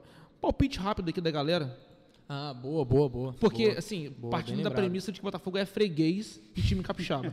Partindo então- do princípio que já vai perder, já começa Então- 1x0 pro Estrela. Vitor Martins, seu palpite. Não, já vai jogar direto assim pra mim, não, não vai ter tempo nem de pensar. Você já tá matutando Você na que é cabeça showman, isso. rapaz. Você que é o Você showman aqui. Showman que tem que na apresentar, cabeça. que tem que Você que é o showman, tem que, tem que começar por É o que você. eu acho pô. que vai acontecer ou o que eu Não, tô placar, torcendo não, pra placar, acontecer? placar. Não, placar. o que você acha? O que você acha? Valendo a, a branquinha sua lá que você falou que gosta de tomar. Olha, o eu, Lucas eu- vai pagar, porque eu não vou pagar não. Eu também não. aí sim. O chefe é o João. Olha, eu acho que vai ser. Quer jogo treino? Tranquilinho e tudo mais. Vai ser 3x2 Botafogo, eu acho. Não é o que eu quero que, que, que aconteça. E o Vitória, Vitória, segunda-feira. Mas o Vitória, que já tem um time mais estruturado, Botafogo, se, se vier achando que. Ah, Tá ganho, né? futebol capixaba, ah, aí vai lá só pra. Vai tomar pau de novo. Vai tomar pau de novo. E pode. Anota aí. Ah. Só não vai ser 3x0 que o Hércules já aposentou. Senão era 3x0. Vai ser 2x1 Vitória. 2x1 Vitória. Eu agora, seguindo Ah, a é, pode ir, pô. Vamos lá então. Estrela do Norte Botafogo. Eu acho que esse jogo, como você me falou, é um jogo treino, né? Então tem todo aquele aspecto de, de treino lá.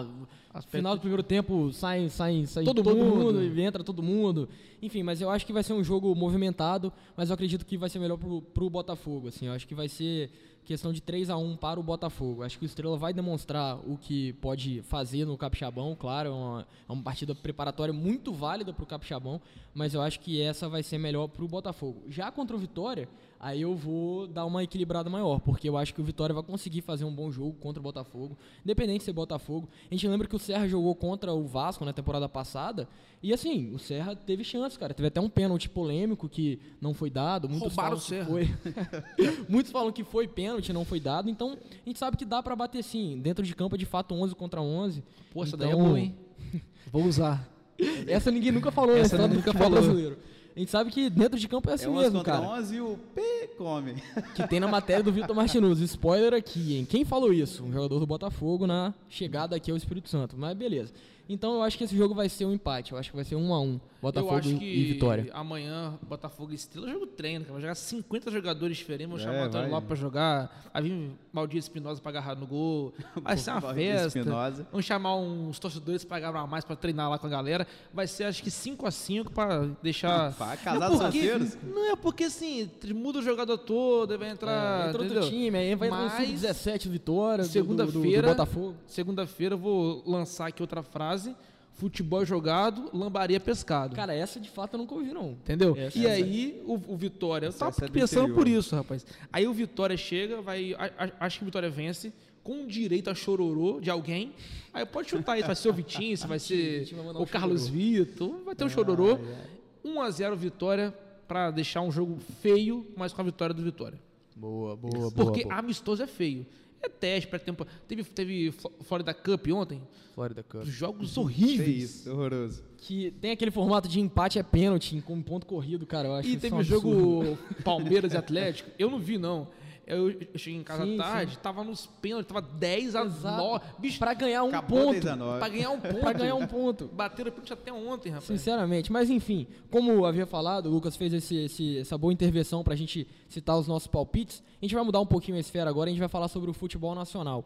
E o tema que a gente separou pra hoje sobre o futebol nacional, falando ainda do futebol carioca, é sobre o Flamengo. O Flamengo que foi o time do momento na temporada passada, em 2019, tem tudo pra ser o time do momento também em 2020, né? O Flamengo caminha pra ser esse, esse protagonista nessa temporada também. E a gente vai falar sobre as contratações do Flamengo. As contratações, o Flamengo reforçou muito aquilo que era bem criticado em 2019, que era o banco. Muita gente falava, o Flamengo é uma máquina com 11 e tal, o time titular do Flamengo é uma máquina, e os reservas não correspondem muito à altura. Claro que tem alguns jogadores, o próprio Vitinho também, o Diego estava no, no banco de reservas na- no final da temporada, ele também é um jogador que a gente machucou, sabe que tem tem um potencial muito grande. Mas o Flamengo fez grandes contratações nessa pré-temporada, como o próprio Capixaba, Pedro Rocha, o atacante Capixaba, Pedro Rocha, e também agora Gustavo Henrique, o Michael, Tem do Michael. Goiás. Michael, Então a gente vai comentar Pedro vindo aí Pedro, também. exatamente, saindo da Fiorentina, né? Ex-Fluminense, vindo. Pedro precisa se reafirmar, né? Porque não, fez uma boa, uma, uma boa campanha na Fiorentina e O também. famoso Não Pedro Queixada. nem jogar direito. né? Exatamente. Então, assim, a gente vai comentar sobre esse time que viria a ser o time B do Flamengo. Que o Flamengo, o Flamengo provavelmente terá que colocar esse time em algumas competições, porque vai disputar. A gente tem Libertadores, Brasileiro, tem o Carioca, tem Copa do Brasil. Então, o Flamengo tem que mesclar e para isso está reforçando o seu elenco. Então, a gente vai comentar. O Flamengo com esse time B se reforçando chegaria aonde na Série A do Hipoteticamente, Brasileiro? né? Claro, hipoteticamente. Claro que o Flamengo vai jogar todas as rodadas com um time B, mas hipoteticamente o Flamengo Se chegaria fosse aonde? uma outra equipe, se fosse um, sei lá, qualquer outro time, né? Exatamente, Será que esse time exatamente. chegaria aonde? Esse, esse elenco, né? Que tem César no gol, na lateral direita. João Lucas, Escala, Matheus Tuller, tem o, o Gustavo Henrique na esquerda, o René, que já foi escolhido o melhor lateral esquerdo. A, a torcida gosta da defesa dele, no ataque ele deixa a desejar. Se chegar, igual tá quase tudo certo, Thiago Maia e Diego, Aí tem, a- aí tem aquela galera, né? Pedro Rocha, Vitinho, Michael, Michael e e Pedro. Pedro. Michael e tem Pedro. quatro ali que você tem que escolher. Olha que que, que dificuldade ali. Eu acho, sinceramente. tem- é, um, é um- é um time muito bom. A maioria Poxa, desses. Bom, Os jogadores que o Flamengo contratou, Gustavo Henrique, Thiago Maia, Pedro, Michael, Pedro Rocha, esses seriam titulares em quase todas as equipes do Brasileirão hoje. De Sim. 20 equipes, 18 e 18, 17. Talvez não só eles Palmeiras, chegariam é, pra pra jogar, a maioria deles. assim, eu, A eu gente acho. tem o, o Pedro, estou aqui no, no, no- no meu ponto, o Diego, né? Que provavelmente vai fazer parte também desse time, Sim, né? Do claro. time B. Joga Então o Diego Diego e Thiago Ribas. Maia ali no, no Exatamente, meio. Diego então é fazendo um- a, do, a do Gerson. A gente repara Assim, que é um time reforçado. Eu assim. acho bacana salientar que não é, sei lá, torcendo contra, eu acho que e, e- e longe disso é analisando mesmo uma, uma questão histórica. Eu fico meio receoso de como que o Jorge Jesus, que deve continuar no comando do Flamengo, deve inclusive renovar o contrato com o Flamengo pelo sucesso todo, como é que ele vai administrar esse vestiário, cara? Porque você tem jogadores, é, eu não tô falando de ego não, nem de briga, nem de birra não, mas são jogadores que têm empresários né? que você, como é que você coloca um Pedro Rocha que tem que aparecer para ser vendido, para manter o investimento do Spartak, aí tem empresário em cima, o próprio Thiago Maia, o Pedro, que é um, é um investimento que fez a Fiorentina, e você vai ter a pressão ali de todos os lados. O Flamengo é uma panela de pressão, de, de turbulência por, pelo tamanho do clube, pelo que apresentou, para administrar esses egos. Se ficar o Gabigol, tem esse problema também. Então, assim, é o famoso bom problema, mas ainda é um problema. Mas é que eu assim, acho todos que o Flamengo. esses que chegaram, eles, eles sabem que eles chegam para ficar no Mas, banco. Vitor, E sabe tem outra que questão, banco, tem, mas tem, tem Olimpíadas, Chegar e ficar é chegar e ficar é difícil. tem Olimpíadas, tem Copa América, o Flamengo joga Libertadores, joga Campeonato Brasileiro, joga Copa do Brasil. É difícil. O, Jorge, o Jesus ele não gosta de poupar, mas ele não gosta de poupar ali. Eu- talvez ele não gostava de poupar, você tira um Bruno Henrique e tem que colocar o Vitinho. Cai muito de, de rendimento. Você tira o Everton Ribeiro na, na direita e tem que botar quem? O Berrio. Cai, aí talvez se você tira, você vai poupar o Everton Ribeiro num jogo contra o Goiás em casa. Você tira o Everton Ribeiro tranquilamente para colocar o Michael, para colocar o Pedro Rocha. Tem, mas a questão é o seguinte aqui. Esse time, se o time reserva do Flamengo estivesse em outro. Acho que G4, G4 total. Porque assim, tem eu acho que tem G4. Palmeiras, Santos, Porque São Paulo. Nada de G4, agora eu vou te colocar no sinuca. G4 não, a posição. Não, Qual sabe por quê? Por que que eu vou defender uma. Eu, eu vou nem. Eu, eu falei da boca pra fora um G4. Campeonato brasileiro tem outra premissa. Porque todos os times, não adianta, o Flamengo foi uma, uma semi-exceção em 2019. Brasileiro se ganha, se tem uma boa posição com elenco. Esse seria o time do Flamengo, titular, o time B. E quem seriam os reservas desse time? Não estou querendo aqui também botar muita dificuldade. Mas aí você tá- Não, sim, não. Agora- não, só, Sim, só citando, claro. para justificar que eu acho que ficaria ali numa sexta, quinta posição por conta de serem bons jogadores, mas de precisarem também de peças de reposição para esse time. Então, se for colocar ali no, no batidão do Campeonato Brasileiro, eu acho que ficaria entre quinto e sexto colocado, pegando uma Libertadores ali. Para mim é isso daí. Vitor, e você? Olha, eu também acha? concordo, que é mais ou menos nessa. Porque é, é tudo questão da, da hipótese, né? A gente vê. é, a gente não pode, talvez, que ah, vai chegar no final. Mas a gente comparando a equipe titular com as outras, se a gente comparar, cara, tudo é questão de hipotético. Comparar a equipe reserva do Flamengo ficaria entre as quatro melhores. Tirando a equipe titular do Flamengo. Se tirar, fica em quinto, Não, não, sexto. é, fica mais sim, ou- sim. fica, né, ficaria nessa, nessa questão aí toda. Mas tem jogadores ali que seriam titulares em quase todas a- as outras equipes. É um, é um time B muito bom. Que de fazer inveja a É time B de maioria. bom, pô. É time B de B bom. de bom, né? B de bom. D de Deus, né? Chuta no Enem, Vitor, D de você Deus. tá fazendo um sucesso absurdo aqui nos comentários, cara. O Bruno de Oliveira Melo falou: vamos pro Vila parente. Vitão. Vamos pro Vila Vitão. Eu Tem uma- espero que seja Vila Velha, porque o Vitor não é muito de sair, então vai Eu- a Vila Velha. Vamos pra Vila eu Velha, um acho- pastel, um pastelão. Tem, tem uma, acho- tem uma música da galera aí que, que Eita, envolve vamos- nos meus tempos de solteiro. Vamos- Agora não, não pro- posso mais. Pra não Deixa prejudicar o off. amigo, vamos voltar pro prejudicar Flamengo. o Vamos relacionamento. Você Flamengo é falou melhor, né? então a- mesmo parâmetro que o Lucas, né? Tem, Você colocaria. um, um, um time B incrível, cara. Vamos contar os pontos fracos. Seriam o- no gol, o César. É um goleiro mediano ali, deixa muito a desejar. Lateral direito ainda, o Flamengo não trouxe ninguém. Mateuzinho, filho. Tem Mateuzinho. Mateuzinho, tem João Lucas, mas é. Que é a aposta do Jesus, Aposta, Mateuzinho. aposta. Quando a gente pega a zaga, Gustavo Henrique era capitão do Santos, zagueirão, xerifão do Santos por muito tempo, lá era titular unânime. O Tuller é um jovem de, de muito sucesso, que sempre que entra, entrou bem, mostrou Qual o isso ano tipo de passado. sucesso? Ele faz bastante sucesso também na rede social, né? Ah, eu Cada foto que o Tuller faz, posta, rapaz. a galera chega matando. Não, e ele tá com os esquemas aí, mas isso é, fica, eu não, não fiquei sabendo aí.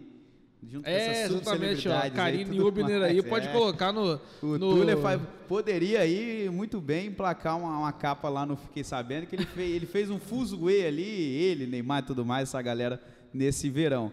Mas aí tem o René também, que é um, um lateral. A gente sente falta de lateral, de laterais no Brasil, né? Tanto que o Flamengo tem que pegar o Rafinha, certa idade, o Felipe Luiz também, certa idade, mas ele é, é bom. O Thiago Maia também vem muito bem aí, no, no- no- não vem muito bem, mas fez é, é, uma boa. Um, jogou bem no, no Santos, foi campeão olímpico. O Diego, camisa 10, clássico ali, fez, teve o bom tempo ou não no, no, Foi no decisivo Flamengo. na Libertadores. Tão bom aquele lançamento pro, pro, pro Gabigol, chega até a arrepiar aqui. E tem lá no ataque, Michael, Pedro Rocha, Vitinho, Pedro, tem também o Lincoln, o Capixaba, o Lincoln, que é verdade, gente. ele é muito contestado aqui pelo, pela torcida rubro-negra, até por conta daquele gol que ele isolou a bola no último lance lá do Mundial contra o Liverpool. É uma equipe boa, é um time B muito bom, que serve de exemplo para as outras equipes do Brasil também, né? Assim, eu. eu contratou eu... com qualidade, que às vezes você contrata com quantidade, o Palmeiras contratou muito por quantidade, faltou a qualidade. Então, eu acho que o Flamengo, mesmo com qualidade, pode pecar na quantidade. É, acho que ninguém. Eu creio muito nisso, eu até fico um pouco receoso de, de comentar com, com mais propriedade, porque futebol é uma caixinha de. Aí tá outra palavra. Futebol é uma caixinha de surpresa. Só, Porque, só as assim, anedotas aqui. Porque o que acontece? É, a gente teve em 2006, 2007, 2008 um elenco de São Paulo que todo mundo falava assim: acabou o futebol brasileiro. É Murici, é São Paulo ganhando tudo, agora tem a hegemonia total. São Paulo quase acabou depois politicamente.